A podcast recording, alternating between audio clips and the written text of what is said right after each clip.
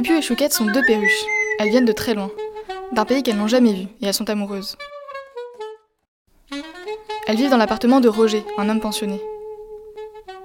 Depuis des mois, elles regardent avec envie le parc de l'autre côté de la rue. Roger est parti faire des courses. C'est le moment ou jamais d'échafauder un plan pour s'enfuir. Avec un spaghetti dur, Piu tente d'ouvrir la cage. Elle se casse. Chouquette fait levier avec le bec verseur de leur mangeoire et la porte s'ouvre. À nous la liberté Elles s'envolent joyeusement vers le parc. C'est bon. Elles sentent le soleil sur leurs plumes, le vent qui glisse sur leurs ailes. Quelle liberté Elles montent tout en haut du parc. Elles survolent les enfants qui gambadent, les maîtres qui courent derrière leurs chiens. Et elles arrivent au-dessus du terrain de pétanque. Une vue grandiose s'offre à elles. Elles se posent pour profiter du spectacle, quand tout à coup, une voix familière les appelle.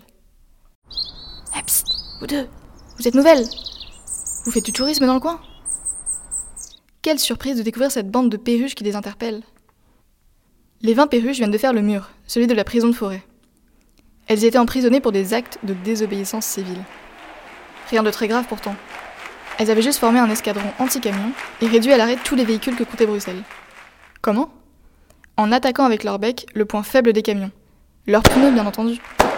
Quel succès Elles peuvent maintenant voler en suivant librement leur trajectoire, sans se faire happer. Elles étaient contentes, et les habitants du quartier aussi.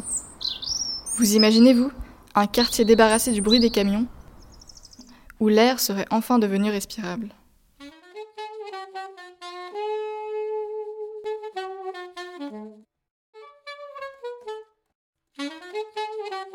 Mm-hmm.